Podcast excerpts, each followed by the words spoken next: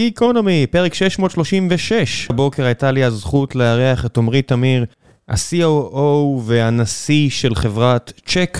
חברת צ'ק היא חברת cyber security שמתמחה בהגנה על אתרים בכל הנוגע לז... לזהות הדיגיטלית של אנשים שמבקרים באתרים האלו. נכנסנו להסברים על בדיוק מה זה אומר, למה זה חשוב לאתרים, על האתגרים שעומדים בפניהם, על האסטרטגיה העסקית, על השינויים שהם עברו בשנים האחרונות. היה פרק יחסית טכני, לא מעט מילים באנגלית, אני יודע שחלק מכם פחות אוהבים את הדברים האלו, אז אני מזהיר מראש. מי שכן רוצה לדעת אה, מה צ'ק עושה, למה היא עושה, מה האסטרטגיה שהובילה אותה, איפה נמצא ההבדלים בינה לבין חברות אחרות, אחרות שדומות לה, קרובות אליה, אז זה הפרק בשבילכם. ולפני שנגיע לפרק עצמו, אני רוצה לספר לכם על נותני החסות שלנו לפרק הזה. אני רוצה לספר לכם על נותני החסות שלנו, והפעם זו פלטפורמת לימוד האנגלית קמבלי.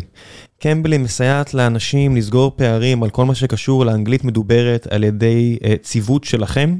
עם דוברי אנגלית מכל רחבי העולם שעברו את הקורסים אצלהם ויודעים לשוחח איתכם ויודעים לעזור לכם וידעו לתקן את השגיאות שאתם עושים. יופי של כלי למקרה ואתם עכשיו צריכים להתאמן לאיזשהו מבחן כמו הטופל או דומים לו, או אם אתם צריכים לשפר את האנגלית שלכם למקום העבודה שבו אתם עובדים, או סתם, סתם רוצים לשפר את כישורי השפה שלכם, משהו שהם כל כך חשובים בעולם כיום. אז יש גם אה, הצעה מיוחדת, בגלל ש Black Friday מגיע, רק בנובמבר תקבלו הנחה של 60% על המנוי השנתי שלהם. אם תשתמשו בקופון גיקונומי 60, או שתשתמשו אה, בלינק שאני אשאיר לכם, אז 60 גיקונומי, אני אשאיר לכם את הלינק, ישאיר לכם את הקופון, תשתמשו בו, תקבלו את ההנחה, 60% על מנוי שנתי, ושיהיה המון המון בהצלחה. ועכשיו, גיקונומי 636, מקווה שתהנו.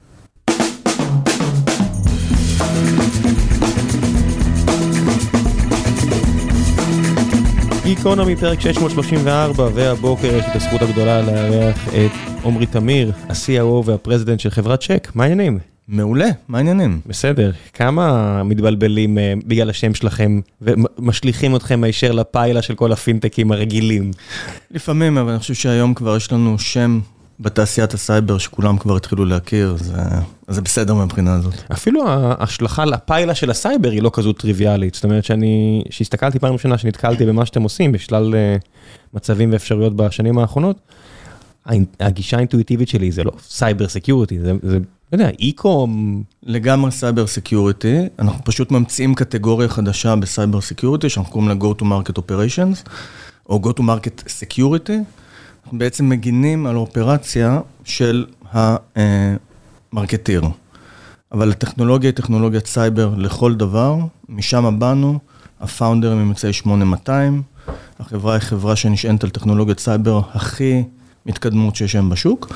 האפליקציה שאנחנו עושים היא לא קלאסית, וזה מה שעושה את CHEQ כל כך מעניינת, אנחנו בעצם פותרים בעיות עסקיות לארגון ה marketing ול business, ולא בהכרח לפתרונות סייבר קלאסיים, כמו שאנחנו חושבים עליהם היום. כן, בעצם כל דבר שקשור לאותנטיקציה של יוזרים, ולוודא שאתה מי שאתה אומר שאתה וכו', אפשר, אפשר לשים את זה תחת ה bucket של cyber security, נכון. אבל בוא נחזור אחורה, כשצ'ק התחילה, מה היה הפרמיס?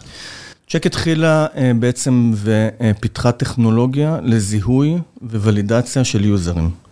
האפליקציה הראשונה שצ'ק ניסתה לעשות זה ללכת לעולמות באמת של מה שנקרא בזמנו Ad Verification, עם איזשהו Go to Market Strategy מסוים. ש... רגע, צעד אחורה, Ad Verification, תסביר טיפה על ה... Ad Verification כן. זה בעצם uh, מעולמות ה-Advertising, כשמגיעים אליך יוזרים או, או, או לקוחות דרך פעולות פרסום.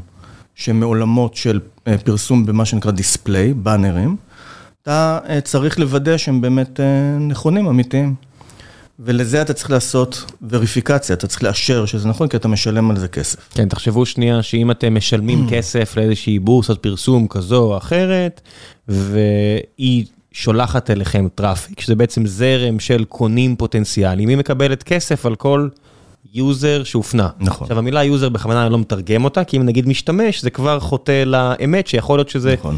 אה, אותו בן אדם מספר רב של פעמים. ואז נכון. חברה כמו CHEQ יכולה לבוא ולהגיד, תקשיבו, שילמתם פה שמונה פעמים, אבל בעצם זה אותו בן אדם. איך אנחנו יודעים? לפי ה-IP, לפי שלל דרכים שונות, אנחנו מבטיחים לכם, זה אותו בן אדם, תשלמו רק פעם אחת. נכון, אז ה premise של CHEQ בזמנו, וחשוב להדגיש, זה לא מה ש CHEQ עושה היום. אה, ה premise של CHEQ בזמנו היה לעשות disruption, לעשות שינוי בשוק הזה, על ידי זה שהם בעצם באו עם טכנולוגיות חדשות ומעולם הסייבר, ולא טכנולוגיות שהשתמשו בהן שאר השחקנים בשוק הזה. בשנת 2019, אחרי ש CHEQ ראתה שהעולם תוכן הזה הוא אחלה, אבל לא יוצר scale מספיק חזק כמו שהפאונדרים רצו. זה היה השלב שגם אתה מצטרף לחברה. נכון. עשינו בעצם איזשהו שינוי אסטרטגי, לא פיבוט, אבל חצי פיבוט, ובעצם לקחנו את הטכנולוגיה המאוד מאוד מאוד חזקה שפותחה באותם שנים ב CHEQ, והשלכנו אותה לעולמות רחבים יותר. והיום בעצם מה ש CHEQ יודעת לעשות, זה להסתכל על כל user שמגיע לנכסים הדיגיטליים שלך, אם אתה business, ויש לך נכסים דיגיטליים, ואין היום business שאין לו נכסים דיגיטליים, ולהריץ מבחני ולידציה. ולהבין מי אתה, האם אתה בוט או האם אתה לא בוט, ואם אתה חשוד ולמה. אז בוא, נס, בוא, בוא נרד שנייה לקומת, לקומת הקרקע, קצת הגדרות, אבל לפני כן, מה הייתה, כשאתה נכנס לחברה, 2019, נכנס בתור COO, co-president, בעצם מנהל את החברה ביחד עם, ה, עם הפאונדר המקורי, מה האסטרטגיה שאתה מביא איתך? מה היה ניתוח השוק שראית קדימה? זאת אומרת, הטרנדים ב-2019 זה e-commerce ממשיך לגדול ליניארית, לפני הקפיצה הזו של 2020, אתה רואה שהשוק ממשיך, ממשיך לגדול, אבל המוצרים שלכם בעצם תקועים באיזושהי תקרת זכוכית של הכנסות, ואתה בעצם רוצה להרחיב את זה הלאה, אז מה אתה עושה שונה? אז קודם כל זה לא אני. מי החברה? זה החברה. רויאל ווי, רויאל איי. לא, זה מי שבעצם מתווה את האסטרטגיה המוצרית של החברה, זה דווקא לא אני בהכרח. אבל ב... ב... וזה הרבה יותר דווקא בא מעולמות הפרודקט, והמנכ"ל שהוא איש סייבר ואסטרטגיה מאוד מאוד חזק, גיא. אני הייתי מתאר את זה טיפה אחרת. ב-2019 החברה הבינה שהיא, אחד, פיתחה טכנולוגיה יוצאת דופן בעולמות הסייבר, ושבאותה עת משתמשת בה ב ecosystem שהוא יחסית רווי. אז היו מכירות, והייתה הצלחה, והחברה גדלה, וגייסה round A, אבל ראינו שה scale לא יבוא משם. בעצם ישבנו וחשבנו ואמרנו, אוקיי, את אותה טכנולוגיה, איך אפשר להשליך לעולמות רחבים יותר, שהם לא רוויים. ואז השינוי היה בעצם שהלכנו לעולמות של הגנה מכל user באתר, לא משנה מאיפה הוא מגיע, אם הוא מגיע מעולמות של display, אבל אם הוא מגיע גם מעולמות של PPC, מכל המפרסמים שאנחנו מכירים, של pay per click, הגדולים יותר אגב, אם הוא מגיע באופן אורגני. אתה מדבר על Google ו Facebook? למשל, אבל לא רק, כל, כל, כל פלטפורמה שמביאה אליך לקוחות, ובכלל מה קורה באתר שלך, זאת אומרת, לא משנה מאיפה הגעת, אני יודע להגיד, האם אתה אמיתי או לא, האם אתה מסוכן או לא, האם אתה חשוד או לא, ולפרק את זה בעצם לרמות חשד שונות, ולפי זה להחליט מה הטיפול. אני יכול להכניס אותך פנימה, ואני יכול רק לשאול אותך עוד משהו, נכון? תחשוב על שוער בשער. כן, אבל מה קורה למשל, אנחנו מדברים למשל על אתר e-commerce גדול, למשל אני מוכר ג'ינסים, הגיע בן אדם, מה נכנס תחת ההגדרה של מסוכן בסיטואציה כזו? אז יש, צ'ק מחלקת את העולם לכמה קבוצות ולכמה מה שנקרא threat types, זאת אומרת סוגים של איום. מי הכי קיצוני זה מה שנקרא malicious bot, זה בוט שבא לעשות לך נזק. לבין כל מיני אלמנטים חשודים, למשל, מי שבא מ-VPN, יש לו איזושהי רמת חשד מסוימת, כי לפעמים רמת האודיאנס שמגיע משם היא קצת פחות איכותית עבור המרקטיר. עכשיו צריך לזכור, כשאנחנו מגדירים את רמת החשדות, אנחנו באים מהעולמות של המרקטיר, של הארגון, של ה business, של ה marketing, ולא אה, מהאוריינטציה של risk ושל ה CISO. זאת אומרת, אנחנו צריכים להגדיר את רמת החשד, ואז אנחנו צריכים לתת טיפול מבלי לפגוע ב-revenue, מבלי לפגוע ביחסי ההמרה בתוך האתר. והטיפול הוא טיפול כירורגי. אז אני יכול לחסום אותך, אני יכול רק לדווח עליך, אני יכול להגיד, רגע, ראם הוא חשוד, בוא ניתן לו גם קפצ'ה של רמזורים, אבל רק לראם, לא לאחרים שאני בטוח שהם בסדר. וככה באופן כירורגי, אני מנקה את הפאנל שלך, אני מנקה את האתר שלך, ונותן טיפול שהוא לא פוגע לך בביזנס. וזה ה-claim to fame אני חושב, אחד ה-claims to fame של, של צ'ק. ואתם, ואתם שומרים על גבולות גזרה ברורים? זאת אומרת, שאתה עושה דבר כזה, אז כמעט מתבקש, רגע, אז אתה גם עוזר לי במקרה של דידוס, אתה גם עוזר לי במקרים כאלה, ואז אתה יודע, אז אתה אומר, רגע, אבל יש לי Cloudflare בשביל זה, ויש לי מתחרים אחרים בשביל זה. אז אנחנו באים תמיד בנוסף לכל הכלי bot mitigation, וגם בנוסף למה שהחברות הגדולות שמזרימות traffic עושות, גם הן עושות את זה. אנחנו אבל באים לזה מפרספקטיבה שונה לחלוטין.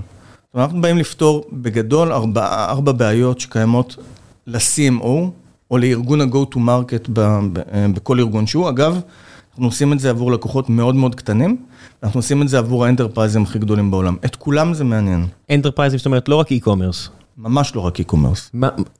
כשאתה הגעת, 2019, זה היה רק e-com? לא, לא, לא, זה מעולם לא היה רק זה... זה מעולם לא, זה כל מי, המכנה המשותף של הלקוחות שלנו זה שהם business שיש לו digital presence, שיש לו נוכחות דיגיטלית. זה יכול להיות בנק, זה יכול להיות חברת תעופה, אני לא סתם אומר, זה הכל חברות שאנחנו עובדים איתן. הגיוני. זה יכול להיות חברות הטכנולוגיה הגדולות ביותר, זה יכול להיות גיימינג, וזה יכול להיות גם אינסטלטור מניו ג'רזי, שיש לו אתר שמייצר לו תנועה. ולכל החבר'ה האלה אנחנו פותרים, תלוי בסקייל שלהם, ארבע בעיות שנוצרות מתנועה שהיא תנועה לא אמיתית. בסדר, צריך לרגע ללכת אחורה, כי קצת... לא, כי, כי אני מסתכל על זה, ולמשל, לא יודע, שבנינו את Pepper, אז יש לנו את Transmit של מיקי בודאי, שנותן את האותנטיקציה. אחורה, יש לי מישהו ששומר עליי מ... לא משנה אם זה ברמת ה- NGINX, או לא משנה מה, לשמור עליי מהצפה של פניות. איפה בין לבין, אם אני בנק, מגיע CHEQ.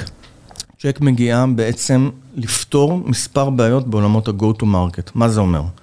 לך יש בתוך האתר, וזה נתון, עשרות אחוזים של תנועה שלא באה לעשות את מה שרצית שמי, לא באה לקנות את החולצה, או לא באה לבקש דמו, mm-hmm. או לא באה לעשות application לרישום לאוניברסיטה. באו לעשות כל מיני דברים אחרים, מכל מיני סיבות שונות.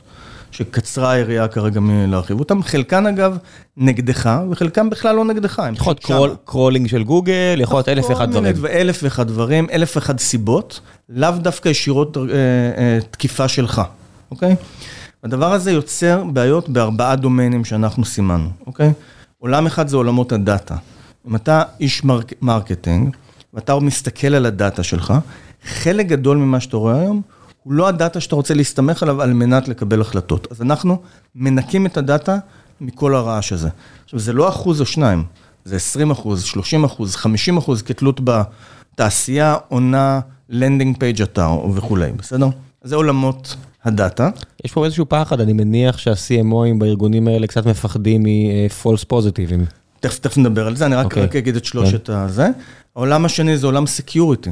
כשאני פותח את הארגון שלי מהאתר, אני בנק, אני פותח אתר, אני מייצר חשיפה, אני מייצר מה שנקרא attack surface. כן, surface. חלק גדול מה-surface attack. אחד מהדברים, אחד מהדברים שיכולים לקרות שם זה כל מיני תקיפות נגדי, כי ישתילו לי מודעות באתר, או נגד היוזרים שלי, כי יגנבו את, ה, את הדאטה שלהם. אז יש פה עולמות security שמעניינים את ה-CMO, לא רק את ה-CISO, כי הוא לא רוצה שיפגעו בלקוחות שלו, זה החנות שלו. והוא מפחד מה, מפגיעה ב brand שלו, ב brand reputation, נכון? אז עולמות האלה. עולם התוכן השלישי זה מה שנקרא privacy ו-compliance. CMOs בארגונים גדולים, כמו גם לפעמים בארגונים יותר קטנים, צריכים לעמוד בכל מיני רגולציות, GDPR, CCPA. התנועה הזו והרעש שיש באתר, מונע ממני לעמוד ב... מאיזו בחינה?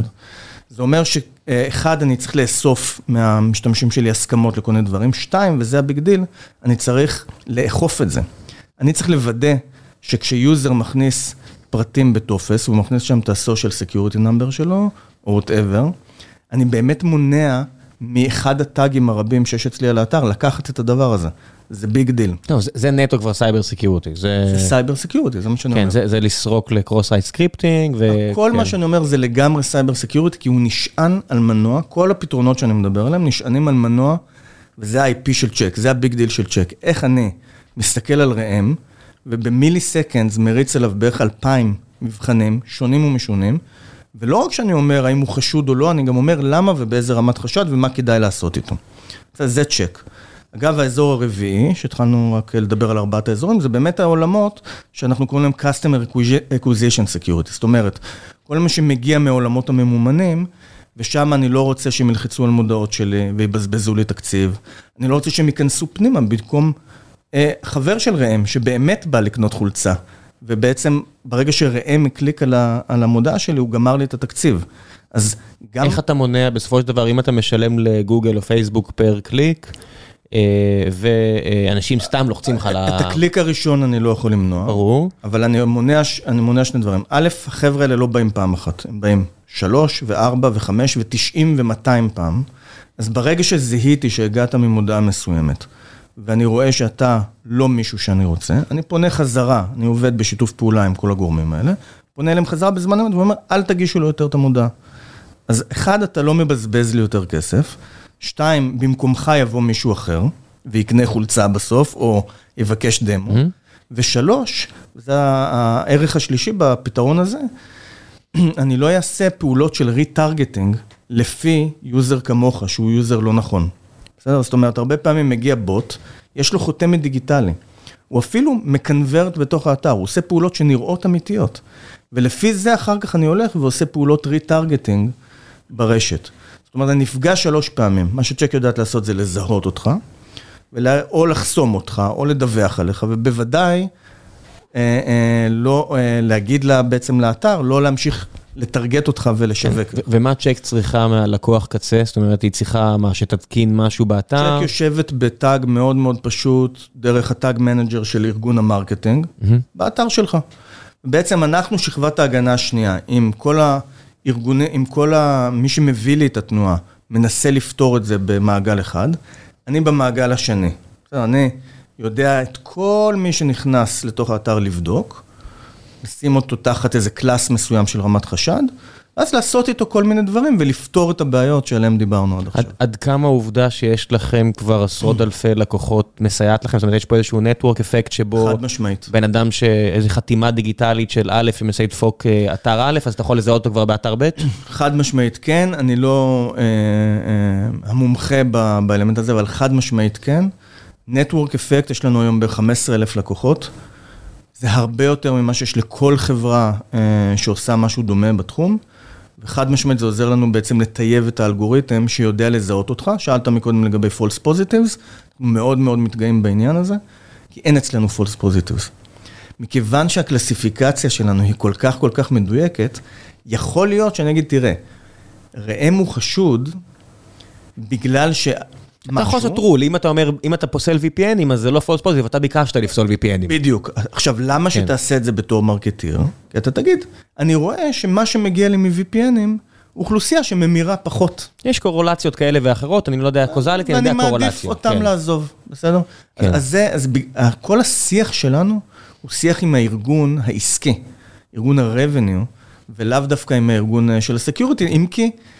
בתור CISO או בתור ארגון security שנותן שירות לארגון, זה מאוד מאוד מעניין גם אותם. והרבה פעמים אנחנו רואים אה, אה, אה, בתהליכי מכירה שלנו את שתי הנפשות הפועלות בחדר. אסטרטגית, השנתיים האחרונות שינו את הכיוון שלכם? זאת אומרת, ראינו הרבה מאוד לקוחות שזזו ממרדף אחרי לוגויים, זאת אומרת, כמה שיותר חברות שיקנו את המוצר. לאולי חברות גדולות, לאולי חברות בינוניות, לאולי long tail של חברות קטנות, זאת אומרת, התמקדו בגודל מסוים, vertical מסוים שמבוסס על גודל החברה. אתם ממשיכים אה, לכוון על הכל? לא, אנחנו, יש אצלנו תנועה מאוד מאוד מעניינת של go to market, שהיא בעצם אה, אה, מורכבת משני אלמנטים. יש עולם enterprise ב CHEQ, שפועל כמו כל חברת enterprise B2B, עם כל המשתמע מכך, ואנחנו מוכרים, יש לנו הרבה מאוד מאות לקוחות enterprise שהגיעו דרך ה motion הזה. שזה, שזה, שזה חלק בצ'ק שכמה זמן כבר רץ? שנים.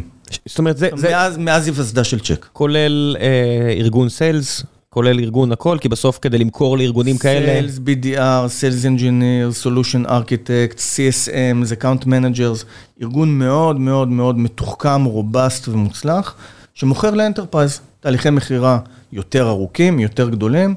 בנקים, חברות תעופה, חברות מידיה, אה, חברות טכנולוגיה, you name it, אפשר להסתכל באתר ולראות חלק כן. מהלוגוים. שזה, שיש בזה הרבה מאוד היגיון אסטרטגי בשנים כאלו, כי אלה חברות שהסיכויים שהם יהיו איתנו הם גבוהים יותר, ואז אתה. מסתכל על תוחלת השקעה שלכם לעומת אה, הכנסות עתידיות, LTV, מאוד הגיוני להשקיע בחברות כאלה. מה קורה זה בחברות? אלמנט, אלמנט אחד. כן. האלמנט השני שיש בצ'ק, והוא מאוד מאוד חזק, זה מכירה ל-small businesses. איך אתה מגדיר, ב- איפה עובר הקו? אנחנו, המוצר הוא מוצר לימיטד, הוא בעצם מורכב על ידי, קודם כל הקו עובר על ידי האופרינג שהם מקבלים. זה, הם מקבלים חלק מהפיצ'רים. זאת אומרת, זה ממש מוצר אחר. זה לא מוצר אחר, זה גרסה מונחתת של אותו מוצר בעצם, קצת פחות פיצ'רים, קצת פחות ווליום. עכשיו, זה לא פחות טוב, זה פשוט הרבה יותר מתאים אם אתה עסק קטן, נכון? אם אתה חנות פרחים, או אם אתה סיטי בנק, הצרכים שלך הם שונים לחלוטין, לחלוטין. לשני הגופים האלה יש צרכים בעולמות של security ו- ושיפור ה business, אבל איך ובאיזה רמה ובאיזה פיצ'רים זה מאוד מאוד שונה. אז יש לנו מוצר שהוא מוצר קטן יותר, שיש היום 15,000 לקוחות שמשתמשים בו בכל העולם. חלק מזה זה באמת אה, עסקים קטנים, חלק מזה זה צוותים בתוך ארגונים גדולים. ומה שצ'ק היום עושה, היא גם מוכר- מוכרת לארגוני ה enterprise, היא גם מוכרת לצוותים ולעסקים קטנים שצומחים, ויש תנועה מאוד מאוד מעניינת, שנקראת, אפשר לקרוא לה PLG, או אפשר לקרוא לה bottom up, של אה, לקוחות שהתחילו במוצר המוגבל. product led זה שם כולל בעצם שיטת אה, marketing ובניית מוצר ו product שבו אה, בונים מוצר שהוא, אה, שהצרכן קצה יכול פשוט להיכנס ולעשות הכל בעצמו, כולל התשלום, ואז כל הגישה העסקית מרקטיאלית משתנה מאוד, נכון. PLG. אז אצלנו יש את זה בעצם, ומשם יש תנועה ו flow של לקוחות שמתחיל שם, ובעצם צומח אה, אה, למוצר ה enterprise, כי הוא גדל, כי זה היה רק צוות ועכשיו זה מתרחב. זה, זה תזה. שהוכיחה את עצמה? זאת אומרת, אתם באמת רואים שה funnel, זאת אומרת שההשקעה הזו בקטנים, היא משתלמת. במ- כי אני מניח שמבחינת רווחיות לכם, הרבה יותר משתלם לכם החבר'ה הגדולים. המטריקות של, של ה motions האלה הן טיפה שונות, וכשאתה מסתכל אבל על, על, על ה-long tail, מה שאתה צריך להסתכל עליו זה מה הוא מביא בסוף, כולל מה הוא מייצר ב enterprise. אני יכול להגיד לך מבלי להיכנס למספרים, שחלק משמעותי מה pipeline שאנחנו בונים לתוך ה enterprise מגיע משם. משם מה- מהלונג טייל של העסקים כן. הקטנים יותר. כן. זה היה שינוי גדול לחברה? אה, זה, אתה יודע, הדברים לא נבנים ביום. לא, זה דברים שהם נורא קשים, זאת אומרת, יש לי איזה, אחד החברים הטובים שמקליט לי פה את ציון שלוש, אז הוא כזה מומחה PLG בארץ, והוא מסביר, הוא מטעם פייסבוק ישראל, והוא מסביר לכולם על הדברים האלה ונואם, ואז כולם מהנהנים על הראש, ואז שבאים אשכרה לעשות את זה בתוך הארגון. אוכלים חצץ או, או קקי מדלי עם כפית, זה לא... אז, אז אני חושב שאצלנו, אנחנו עשינו את זה יחסית מהר ויחסית טוב, אבל כמו בכל דבר בסטארט-אפ, אתה יודע את זה לא פחות ממני.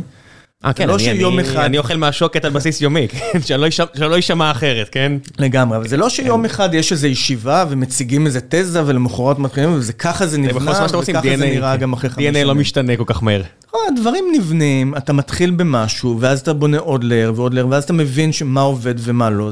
זה, זה, מה שכיף ומעניין בעולמות הסטארט. צ'ק זה גם לא חברה צעירה, בשלב מסוים, אה, אתה יודע, יוסי ורדי תמיד היה אומר לי שאופי זה גזירת גורל, נורא קשה לשנות DNA אם אתה בסוף לא מחליף את האנשים. מצד שני, האנשים שהביאו אותך אה, לאיפה שהגעת, הם לא, לא אנשים שאתה רוצה לוותר עליהם כל כך מהר, יש פה איזשהו דיסוננס, כי החברה, בטח חברה כמו צ'ק, כבר יוניקורן, גדלה, השקעות, יותר מ-150 מיליון דולר השקעות. נכון. ה-DNA צריך להשתנות, מצד שני אתה לא רוצה לשנות יותר מדי, אתה לא תפתח פה מוטציות. איך עושים את המעבר הזה? שאלה מצוינת. אמ, עוד פעם, זה לא שביום בהיר אחד עושים את השינוי הזה, אני חושב שהחברה גדלה. זאת אומרת, כשאתה שלושה פאונדרים, או פאונדר, אז זה משהו אחד, כשאתה עשרה אנשים זה קצת משהו אחר. מאה, חמש מאות אלף. בכל רובד, אם תחשוב על החברה אה, אה, שיש לה צירים או אה, של התנהלות, בכל דבר. באיך עושים אירועים, ובאיך בונים מוצר, ובמה תהליך העבודה של המח... במכירות, ואיך מנהלים את הקפיטריה.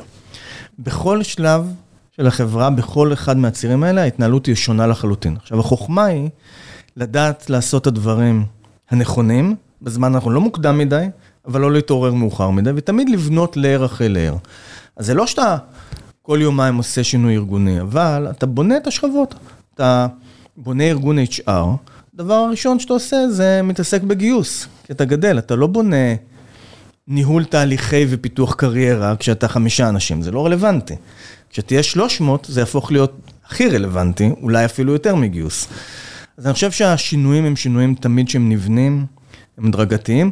החוכמה היא להביא תמיד אנשים שיודעים לעשות את זה יותר טוב ממך. ואני חושב שבצ'ק, אחד הדברים שבנינו אה, מאוד מאוד טוב בשנים האחרונות, זה שכבת leadership, גם הנהלה וגם אה, אה, מי שמדווח להנהלה, וגם צוות בכלל, שזה אנשים אחד-אחד שיודעים לעשות את מה שהם יודעים לעשות הכי טוב. איך פיזרתם את זה בעולם? וגם פה יש trade off מן הסתם, נכון. יש, ערך בלהיות כולם ביחד, מצד שני, כשאתה מכוון לכל העולם, היכולת שלך לגייס כוח אדם משתפרת, יש פלוסים ומינוסים לכל החלטה. נכון, אז. אתה היית הראשון, המנהל הבכיר הראשון שהוא מחוץ לקליקה פה בארץ? היה, היה מישהו שכשאני הגעתי שניהל את האופרציה ביפן, שהוא... אבל אתה המנהל הרציני הראשון מחוץ לישראל בעצם. זה אתה אמרת. זה אני אומר. אני חושב שעוד, בואו נשים רגע את הקוביד בצד, בחברות סטארט-אפ כמו החברות שאנחנו מתנהלים בהן, ההתנהלות היא גלובלית בהגדרה. זאת אומרת, בצ'ק, די מ-day one, יש משרד ביפן. מאוד מאוד מצליח. איך זה קרה? מה, רק אותן? מה... כי התחילו, התחילה שם איזושהי פעילות אולי אופורטוניסטית, עם לקוח מאוד מסוים, וזה גדל והצליח. אז ממש ברמה של נדל"ן ועובדים, כדי שיהיה... עד היום. boots on the ground, מגפיים על הקרקע? בוטס און דה גראונד, היום יש לנו שם משרד עם עשרות לקוחות וצוות משמעותי של sales ו customer success ומנהל שהוא מנהל אזורי. והם מיועדים רק ליפן או שהם בעצם מקבלים את אסיה? הם אסיה, אבל הם עם פוקוס מאוד מאוד חזק על יפן, כי בסוף, ואפשר לדבר על זה אחרי זה, על מה עושה חברות כל כך מצליחות, אם תשאל אותי את זה, אני אגיד לך שפוקוס. זה אולי אחת ממילות המפתח. אני לא אקבל מחלוקת ממני, והבחור הקרח השני שעבר שם כנראה שיצעק את יותר חזק ממני. הבנתי. אז יפן זה הפוקוס, אבל אנחנו עובדים בכל אסיה. מי שמנהל כרגע את יפן הוא מנהל בעצם את אסיה, תחת ארגון האינטרנשיונל שלנו. יש לנו משרד גדול. זה בעיקר משרד סיילס, כן? סיילס וקסטומר וכל מה שקשור לסיילס, כן. כן, go to market. ברור. אין שם פיתוח לצורך העניין, בוודאי. בארצות הברית יש לנו פעילות ענפה, יש לנו האב מאוד מאוד מרכזי בניו יורק, שם אני גם יושב.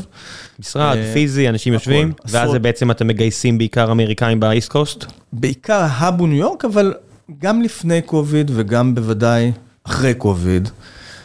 אין, אין must, אנחנו די פתוחים מבחינת איפה אנשים. אני יודע לשאול את מאסק יש must. תכף נדבר על מאסק. כן, כל אחד והפילוסופיה שלו, אתה יכול להגיד שאצלכם אין must. כמו שאצלנו אין must. חד משמעית, אז אצלנו, לא, אני חושב שגם בהרבה חברות, עוד פעם, בעולמות התוכן של ההייטק, זה לא, זה לא מפעלים יצרניים. לא, תקשיב, אני רואה מגמה הופכית, אני מדבר עם כל מיני עכשיו חברים מנכ"לים, ממש לוקחים את זה ברצינות, אתה יודע, אומרים, טוב, אם כבר יש פיטורים, אם כבר יש, אם כבר העובדים לא מרוצים, אולי כבר נחזור לעבוד ביחד על כל הפלוסים האלו. זאת אומרת, אני, זו שאלה פתוחה. יש יתרונות, וש... כן, בדיוק. כמו לכל דבר, יש פה יתרונות וחסרונות. יש יתרון גדול בעיניי בהאב. כן. יש את הקל יותר לייצר DNA וקלצ'ר, קל לצמוח. כשמצטרפים עשרות אנשים לעשרות אנשים והם לא באותו אב, קשה מאוד לייצר תרבות ארגונית חזקה, או קשה יותר לייצר תרבות ארגונית חזקה. ויש מחיר על חיכוכים. זאת אומרת, יש מחיר על שינויים גדולים מדי בין אנשים. ויש מחיר על שינויים. ו... יש פלוסים גם בזה, אבל יש גם מחיר. ויותר מזה, עזוב רגע תרבות, יש הרבה אלמנט של עבודה, של Team Collaboration, של knowledge sharing, אני לא יודע, יודע אם אנשים מבינים עד כמה knowledge שיירינג מתבצע במסדרונות ובכניסה לחדר ישיבות, ולאו דווקא בישיבה עצמה. וכשאתה בעולם וירטואלי לחלוטין, וכל החיכוך שלך עם הפיר שלך, שלך הוא בשנייה שעלית לזום ואחרי זה ירדת, אתה מאבד המון שיתוף וידע ארגוני. זה, זה מוכח מחקרית, כן, לנו, זה דבר ידוע. אנחנו פה, אחד הדברים שעשינו היה מלכתחילה, כיוון שהתחלנו כ-remote first ואנחנו עדיין כאלה, היה אנחנו שורצים כל הזמן אה, בחללי אודיו. זה היה הטריק שלנו. כל אחד והטריקים שלו. אז יש כל מיני שיטות. כן. יש כמובן... זה לא כמו להיות ביחד, אנחנו רואים את זה כל פעם שאנחנו נפגשים. נכון. אז יש המון יתרונות בלהיות ביחד, יש גם יתרונות בלהיות לבד. אז החבר'ה שהם לא בניו יורק, אתה יודע, לא יודע, קרוליין, צפון קרוליינה, בוסטון. יש לנו all over ארצות הברית. אז מה הם עושים? כל הזמן טסים? קודם כל אנחנו טסים.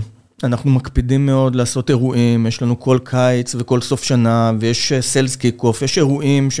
ויש account reviews פעם ברבעון בארגון ה sales, זאת אומרת, יש המון אירועים שהם נפגשים פיזית. יש המון אירועים פיזיים שאנחנו מקפידים לייצר, זה אלמנט אחד. יש המון התנהלות וירטואלית, בואו בוא נזכור, עוד פעם, לא נולדנו בקוביד. כן. כולנו עבדנו עם יפן ועם אנגליה ועם תל אביב וניו יורק גם לפני זה.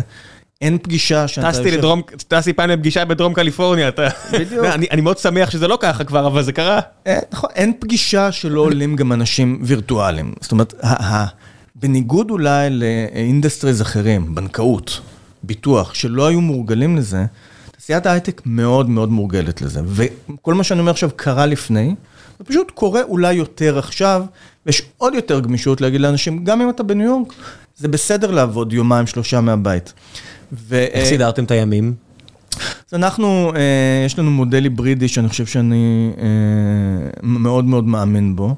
אנחנו בעצם נותנים גמישות להגיע בגדול מתי שאתם רוצים, כמובן עבודה עם המנהלים, אה, אבל יש איזשהו מינימום. זאת אומרת, אם אתה מוגדר כמישהו שעובד מהאב, אם אתה לא רמוט בהגדרה כי אתה גר באריזונה, אז אתה אמור להגיע למשרד מינימום של יומיים בשבוע, ואני יכול להגיד לך שכולם שמחים מזה.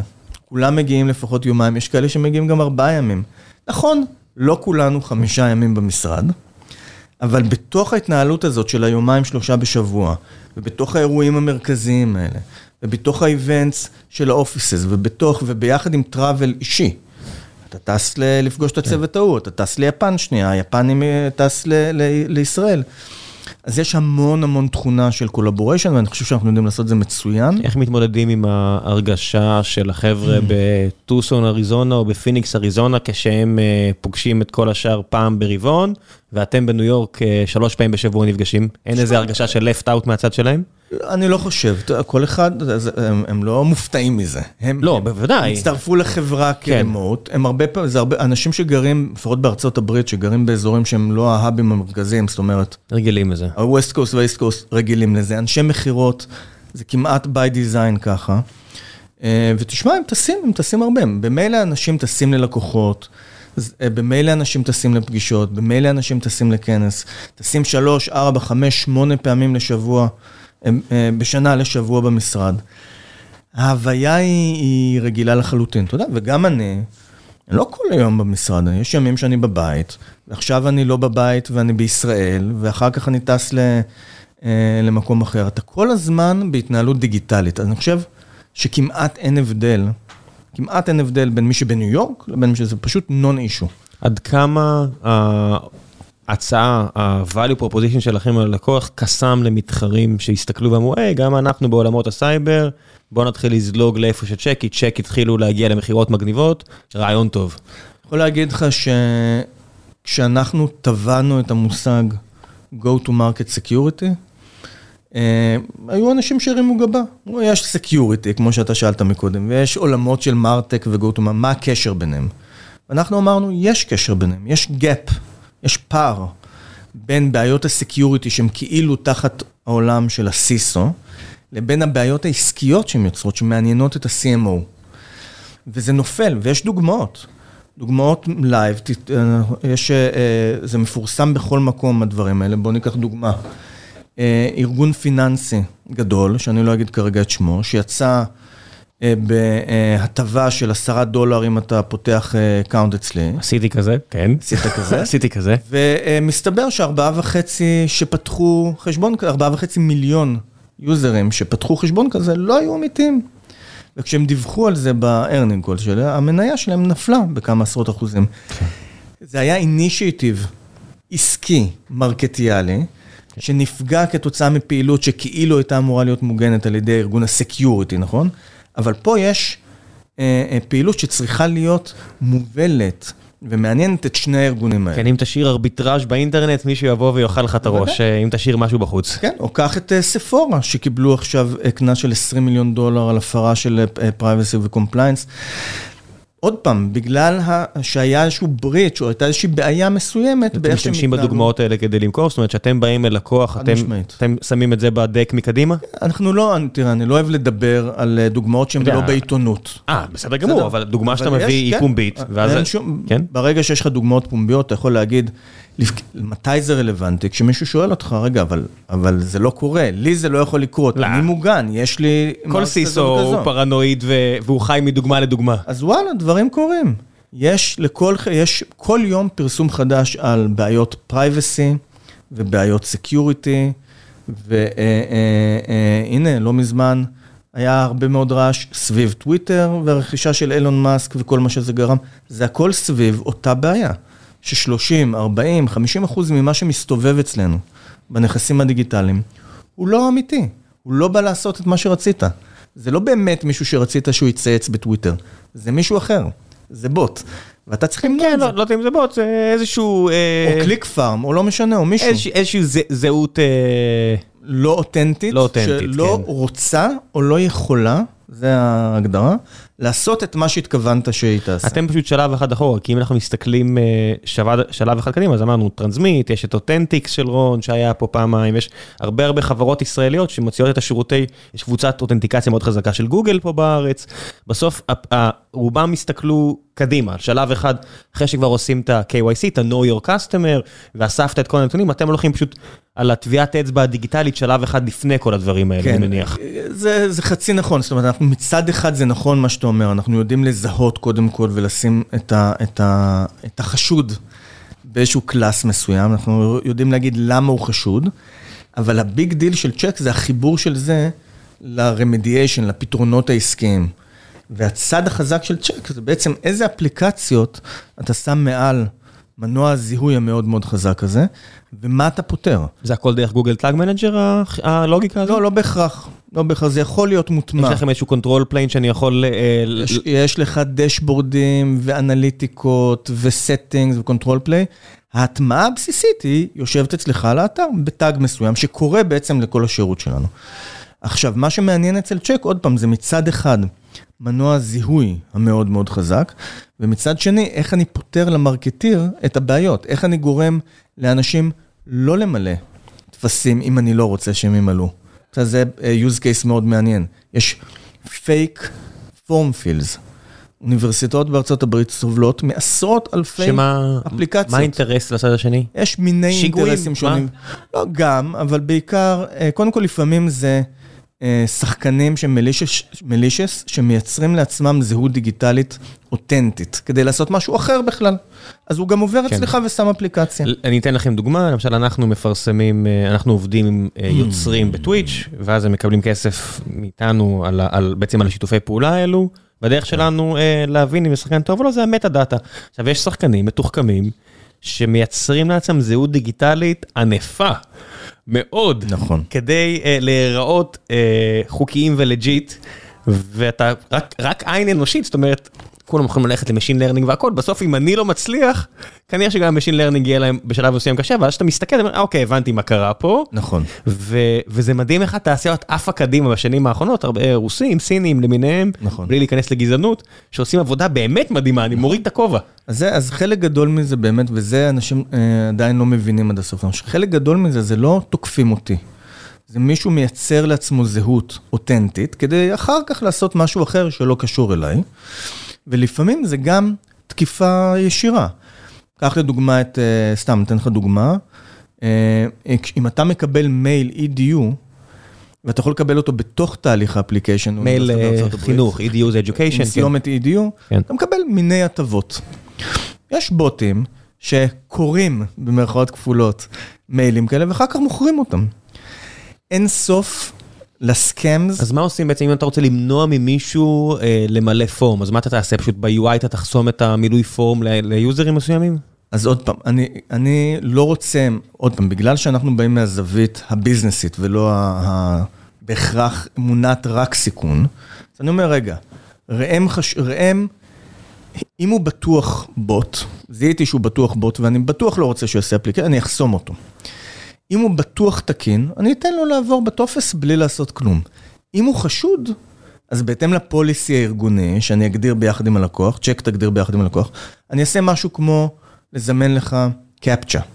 אז רק מי שחשוד יצטרך לעבור עוד שלב, וככה אני לא מפריע למי שבסדר, למי שטוב, למי שתקין, ואני עוצר את מי שלא תקין, או... או אה, זה ירד חלק בגרון? זאת אומרת, אני, למשקיעים בעיקר, אני מסתכל, כי בסופו של דבר, בעתיד של צ'ק, מתי שתהיה הנפקה או מכירה מאוד משמעותית בתקווה, מחזיק לכם אצבעות, וחלק מהעניין בדברים האלה זה המכפילים. שאתה חברת סייבר, אתה נהנה ממכפילים מאוד מאוד נדיבים, מתוך ההבנה העסקית שנורא אה, יש stickiness, זאת אומרת נורא קשה להוציא אותך אם מישהו לא אוהב אותך בתוך הארגון, וההכנסה שלך היא מאוד נקייה, זאת אומרת, האחוז, האחוז מהכסף שמגיע אליך הוא מאוד מאוד גבוה, יופי. עכשיו, חברה כמו CHEQ שעשתה, ששוחה במים כאלה בין טריטוריות נקרא להם, שזה לא לגמרי cyber security, זה בטח לא e-commerce או הייטק. זה ירד חלק בגרון? קודם כל זה לגמרי לא e-commerce ולא הייטק, זה לגמרי cyber security. הפתרון שאני מביא לשולחן, הוא לא פתרון בעולמות ה-cloud, אני לא מגן על ה-cloud שלך, אני גם לא מגן על השרת שלך בהכרח, אני מגן על האתר שלך ועל כל הפעילות הדיגיטלית. זאת אומרת, אזור התקיפה שאני מגן עליו, הוא אזור אחר. והטענה שלנו, וזה מה שעושה את CHEQ כל כך אטרקטיבית, היא שבעוד כמה שנים יהיה cloud חדש.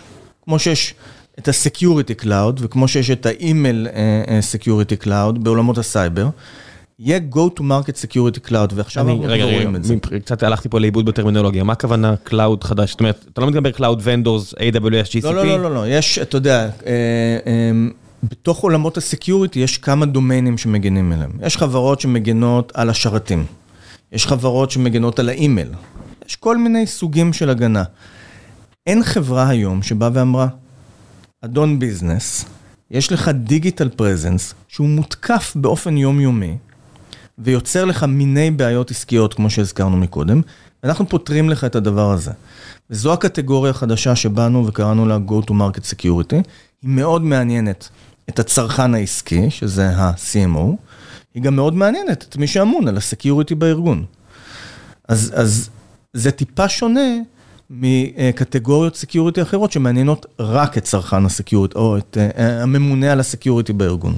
זאת אומרת, נגיד עכשיו מגיע איזשהו CMO שעובד עם המון המון אתרי אפיליאציה כאלה ואחרים, ה ironSourceים של העולם והכל, ואתם צריכים לשתף פעולה עם ה ironSourceים של העולם, עם ה Unity של העולם? לא, אנחנו לא צריכים לשתף פעולה, יש לנו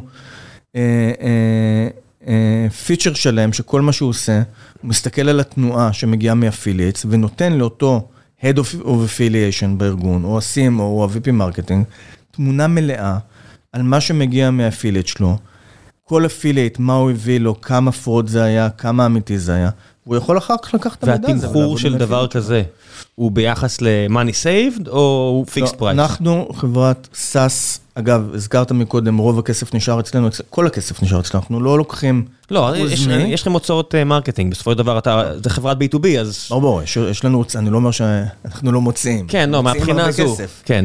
אבל אנחנו לא לוקחים איזשהו חלק מהכנסה או משהו כזה. לא, לא, בוודאי שלא. אנחנו לוקחים מודל SaaSי טהור. seats או... לא, יש גם אלמנט של seats, אבל זה בעיקר לפי היקף התנועה שלך באתר, זאת אומרת, לפי מה שנקרא, אנחנו קוראים לזה Secured Visits. כמה Visits אתה מכניס לאתר שלך, ואנחנו למעשה בודקים. כמה עברו את ה ruleים שקבעו אצלכם, זאת אומרת? לא, כמה visit, כולם עוברים את ה ruleים שקבעו אצלנו. זאת אומרת, כל visitor שנכנס לאתר. לא, אם אני אגיד למשל, אני לא רוצה תנועה של משתמשים שהגיעו דרך VPN, אני משלם רק אחרי המעבר או לפני המעבר? אתה משלם על כל התנועה באתר שלך. למה זה Secured Visits? כי אתה יכול להגיד, לי יש שני domainים, אני מגן רק על הדומיין הזה, לא מעניין אותי ה visits ב domain האחר, אבל על האזור שאתה מגן עליו, אנחנו סופרים את ה visits, אנחנו מגנים עליהם, ואותם אנחנו סופרים, ולפי זה נכנס ל bucketים של תמחור. Up to 10 מיליון visits בשנה, up to 50 מיליון visits, ככה אנחנו קובעים בעצם את, ה, את רמת התמחור שלך, ואתה משלם license שנתי לכל דבר. הבנתי, זאת אומרת, ואם עכשיו אני חווה איזושהי התקפה גדולה, וזה בעצם הגדיל את ה traffic, מבחינתכם זה בשך, זאת אומרת, אתה חצית את הקו, כי עשיתם את העבודה שלכם, זאת אומרת, הגנו עליך, אבל אתה גם הגדלת לנו את העבודה. אם אתה באופן consistentי תצטרך יותר, עם רמת ה... עם כמות ה visits שלך, כמות המבקרים שלך באתר, הייתה בשנת X, 10 מיליון, ובשנת Y היא גדלה ל-50 מיליון, כי הגדלת את הפעילות המרקטיאלית שלך, אז אתה תעבור לטיר יותר גבוה, כי יש יותר ווליום, יש יותר... עלויות שנגזרות מזה, יש יותר עבודה מהצד שלנו. ולמה אסטרטגית, זאת אומרת, אסטרטגית מסחרית, לא לעשות את האפסל על פיצ'רים? יש אפסל פיצ'רים, אתה, הרבה, הרבה מהלקוחות שלנו נכנסים בעצם, כולם קונים את הפלטפורמה, את מנוע הזיהוי, וחלק קונים את אחד הסולושנס. למשל, אני נכנס רק כדי להגן על הדאטה שלי, אבל אחר כך אני מבין שיש לי עוד בעיה, יש לי בעיה ב-customer acquisition. זה דופק לי או זה פוגע לי ב-customer acquisition, אז אני הולך ומוסיף עוד solution שמגן על האזור הזה. אחר כך אני מבין גם שזה פוגע לי בעולמות ה-privacy וה-compliance, אני מוסיף את זה. אז אני יכול או להוסיף פיצ'רים, או לא. ואני יכול גם, אם אני גדל בווליום, גם לשדרג בטירים השונים של הזה. איך אתה מסביר את זה שהפלטפורמות הגדולות לא עושות את זה מהצד שלהן? זאת אומרת, איך יכול להיות שמגיע traffic אה, שהוא פחות מטהור מהצד של גוגל, אם בסופו של דבר נצא מנקודת הנחה שגוגל יש יכולות compute יותר טובות אומרת, היכולות... אלגוריתמיקה של עובדים שהן לא פחות טובות, ויש להם בטח את החשיפה לכל ה data, זאת אומרת, מה, מה, עד, עד מתי השוק יאפשר לפייסבוק וגוגל להעביר אה, data בעייתי אליכם? זאת אומרת, אם אתם קו הגנה, זאת אומרת, איך זה לא נעצר אחד אחורה? אז קודם כל, כל החברות האלה, ולא נזכיר שמות, אבל זה לא רק שתי אלה שאתה הזכרת. הם לקחו, הם לקחו חלק הארי מהשוק, בסופו של דבר הרוב המוחלט של הכסף שיוצא על פרסום דיגיטלי הולך לאחת משתי אלו. אז כולם כולל כולם עושות עבודה מצוינת, במה שהן יכולות לעשות, אבל... בוא נגיד כמה דברים. אחד, כל אחת מהן יכולה להגן על מה שהיא רואה אצלה.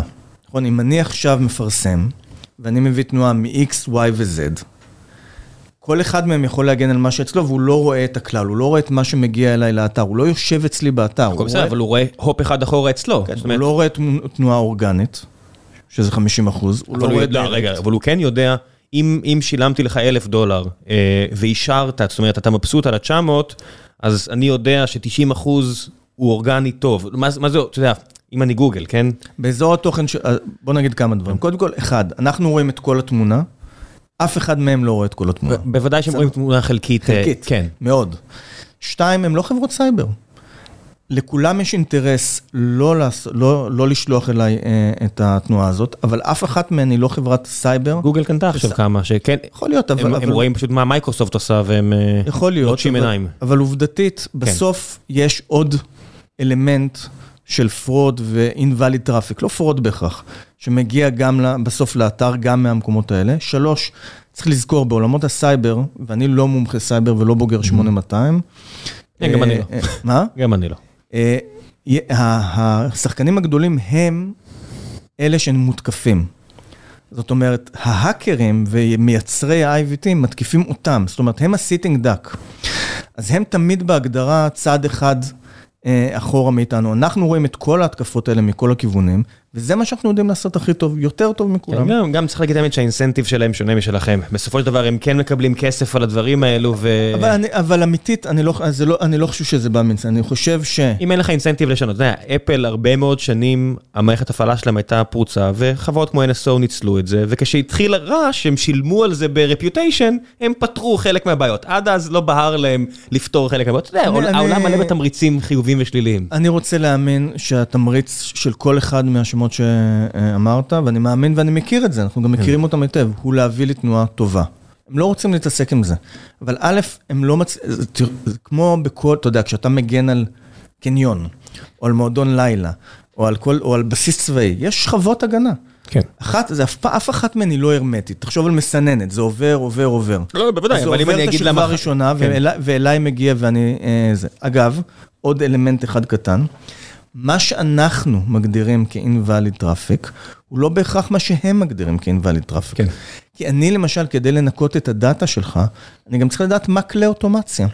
כלי אוטומציה בהגדרה יעברו את כל השחקנים האלה. מי שבא לעשות אצלך פורם פיל והוא בן אדם, זה לא מעניין את הגופים האלה, אותנו, את המרקטיר, זה מעניין. זאת אומרת, בהגדרה גם אה, אה, הגדרת הבעיה שלהם, היא שונה מאוד מהגדרת הבעיה שלנו. אנחנו באים לפתור בעיות עסקיות, הם באים לפתור fraud. מאוד מאוד מאוד שונה, כן. ולכן by design, אתה חייב שכבת הגנה נוספת באתר שלך, מעבר לכל שכבות ההגנה שיש לך בחוץ. בוא ניקח uh, צעד אחורה, uh, תפקיד ה-COO. כן. איך אתה מגדיר אותו? עכשיו נתחיל לדבר על דברים שאני יודע לדבר עליהם. כן. איך אתה מגדיר אותו? כי כמו CTO, אה, זאת אומרת, מנכ"ל הוא מנכ"ל בכל החברות. כן. אה, Chief Product די דומה ברוב החברות, Chief Human Officer די דומה דומה ברוב החברות, אה, COO משתנה משתנה. זאת אומרת, אנחנו רואים משרי סנברג אחת ועד ללא יודע מה, COים אחרים בחברות אחרות. איך אתה, שאתה הגעת לתפקיד הזה, וישבת מול שותפך CEO, לעשות כזה גבולות גזרה, מה נופל תחת גבולות הגזרה של ה-COO? אז זה מאוד משתנה בין חברות, זה מאוד משנה, משתנה ברמת המצ'וריטי של החברות וסוג בכוונה, כן, החברות. שאלתי עליך, כי בסוף כן. תראה, אצלנו, אני חושב שאנחנו עובדים, מצד אחד אנחנו עובדים מאוד מאוד ביחד ובהרמוניה מאוד מוחלטת, אנחנו מובילים את החברה ביחד. מצד שני, מאוד ברור אה, גם מה תחומי העוצמה של כל אחד מאיתנו. אה, אני חושב שאצלי, נקודות חוזקה זה באמת אופרציה ו scale-up. איך לקחת חברה שהופכת להיות מאוד מאוד מורכבת. במבנה שלה ובאוטומציות הנדרשות ובתהליכי העבודה אה, ובמגוון דומיינים אחרים, ולקחת אותה ל scale שהוא scale בריא, יעיל אה, ונכון, שכל הזמן הוא חוזה פני עתיד, כי תמיד הבעיות... אבל איפה גבולות הגזרה? זאת אומרת, כשמסתכלים על ה-COO, ה-COO, אתה יודע, יכול להגיד, אני מסתכל על יעילות, ואז יבוא ה-CTO ויגיד לך, אה, תתרחק מארגון ה-R&D. גבולות הגזרה מתחילים במי מדווח למי, ב reporting line. זה הדבר הראשון, דרך אגב, שעשינו... הדבר הראשון שעשינו, אני קורא לזה rules, דרך אגב, תחת business operations אפשר לדבר על כמה זרועות לפעמים. אני, אחד הדברים שאני מאוד אוהב לדבר עליהם זה structure. וכשאתה מדבר על איך אני בונה ארגון נכון, אחד הדברים שאתה חייב להגיד זה מי עושה מה. שאלה פשוטה. R&R. בדיוק, roles and responsibilities.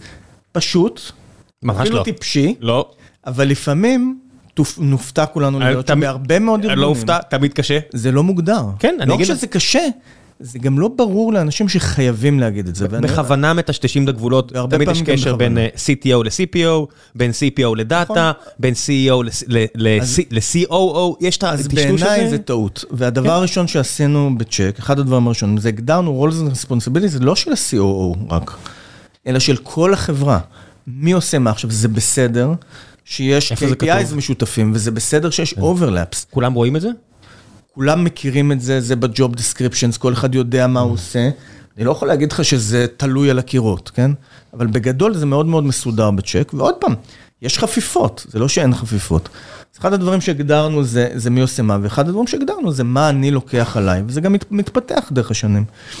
אז אני יכול להגיד לך שאצלנו, אצ- אה, תחתיי, או מדווחים אליי באמת, ארגוני ה-back office, וגם ארגון ה-services, מדווחים לגיא, ארגוני go to market וארגוני product וטכנולוגיה. ואנחנו מצד שני, יש המון המון overlap בינינו, אנחנו עובדים ביחד בצורה... פיננסים, זאת אומרת ה-CFO אצלי. הוא אצלך? כן. הוא לא מתחת למנכ"ל, הוא מתחת ל-COO. יש VP finance שמדווחת אליי, אבל עוד פעם, המבנה אצלנו קצת שונה, כי אנחנו, כי אני president ו-COO ולא VP Operations או COO, זה בחברות אחרות זה אולי היה יכול להיות פחות מתאים. כי כי אתה בעצם אחראי על ה-revenue גם.